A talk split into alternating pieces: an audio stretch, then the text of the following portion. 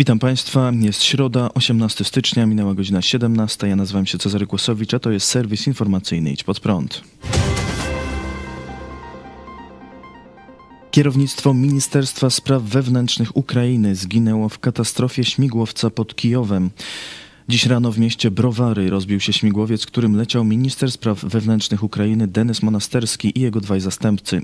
Maszyna spadła w pobliżu przedszkola. Budynek został uszkodzony, wybuchł w nim pożar, który objął około 500 metrów kwadratowych. Został ugaszony. Uszkodzony został też pobliski blok i zaparkowane samochody. Według najnowszych danych przekazanych przez Państwową Służbę do Spraw Sytuacji Nadzwyczajnych Ukrainy w wyniku katastrofy zginęło 14 osób, w tym jedno dziecko. Ponad 20 osób jest rannych. Przyczyny katastrofy nie są znane. Służby rozpatrują różne wersje, w tym naruszenie zasad lotu, niesprawność techniczną śmigłowca, a także umyślne działania dotyczące zniszczenia środka transportu. Informację o katastrofie skomentowała żona prezydenta Ukrainy Ołena Zełenska, która przebywa na Światowym Forum Ekonomicznym w Davos. Nie mam sił, aby wyrazić emocje w związku z tą katastrofą. Dla mnie to też osobisty cios, bo bardzo dobrze znałam ministra spraw wewnętrznych. Z zewnątrz może się wydawać, że powinniśmy być przyzwyczajeni do tego typu zdarzeń, ale w rzeczywistości jest to kolejny tragiczny dzień wojny na Ukrainie.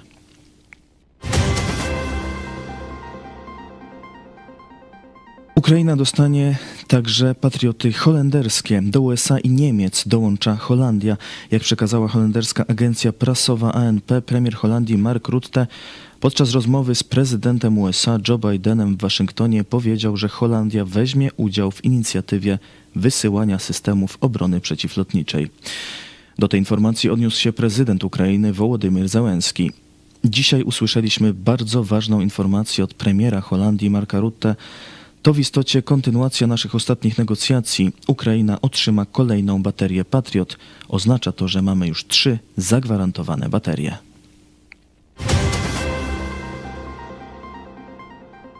Śmierć przez wyzwanie na TikToku. W Argentynie dwunastoletnia dziewczynka zmarła przez wypełnianie wyzwania, które rozpowszechniane jest w chińskim serwisie TikTok.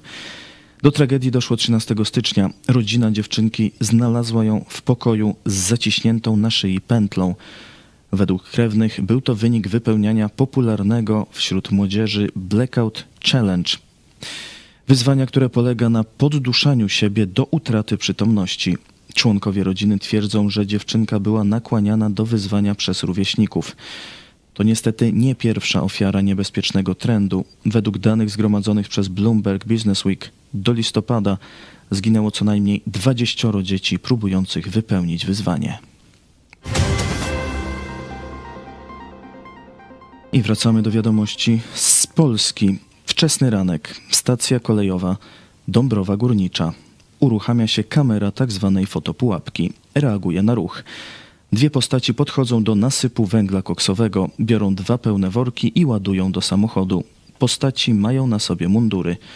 Na miejsce szybko przybywa patrol Straży Ochrony Kolei i zatrzymuje dwóch mężczyzn. Jak się okazuje, mundury to nie przebranie. Dwóch złodziei to policjanci. Policjanci ze Sławkowa, a samochód jest służbowy, chociaż na cywilnych numerach. Sokiści przekazują zatrzymanych policjantów policji. To wydarzyło się naprawdę wczoraj. Sprawę opisał RMFFM. Policjanci próbowali zabrać koks o wartości około 300 złotych. Policja wszczęła wewnętrzne postępowanie wyjaśniające, a tak historię komentuje sama policja. Komisarz Magdalena Szust z zespołu prasowego Śląskiej Policji powiedziała tak. Funkcjonariusze SOKU poinformowali nas o tym, że policjanci mają worki z koksem. Prowadzimy czynności wyjaśniające, które nadzoruje Wydział Kontroli. Został również powiadomiony prokurator, który na obecnym etapie odstąpił od włączenia się w te czynności, więc na razie wyjaśniamy to we własnym zakresie. Weryfikujemy wszystkie informacje. Na razie trudno powiedzieć, czy policjanci chcieli to przewieźć, czy to była kradzież, czy cokolwiek innego. Czynności wyjaśniające są prowadzone po to, by rozwiać wątpliwości. Jeżeli okazałoby się, że doszło do złamania prawa wobec policjantów, zostaną wyciągnięte surowe konsekwencje.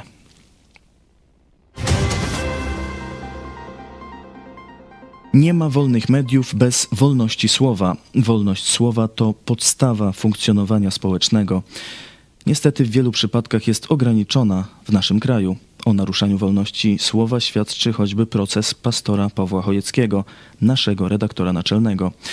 Dlatego rozpoczęliśmy dziś akcję Wolność Słowa i zachęcamy Was do udziału w niej. Nagraj filmik kilku, kilkunastosekundowy, na którym mówisz Wolność słowa dla mnie to i dalej powiedz w jednym zdaniu, czym dla Ciebie jest wolność słowa. Wrzuć na swoje story lub rolkę na Instagramie, na relacje na Facebooku i oznacz naszą telewizję. Mile widziana taka kartka z napisem Wolność Słowa, hash support pastor Chojecki. Pokażmy, że jest nas wielu. To wszystko w tym wydaniu serwisu. Dziękuję Państwu za uwagę. Kolejny serwis jutro o 17, a jeszcze dziś w telewizji Spod Prąd o 18. Którędy do nieba. PiS czeka piekło. Zapraszam, do zobaczenia.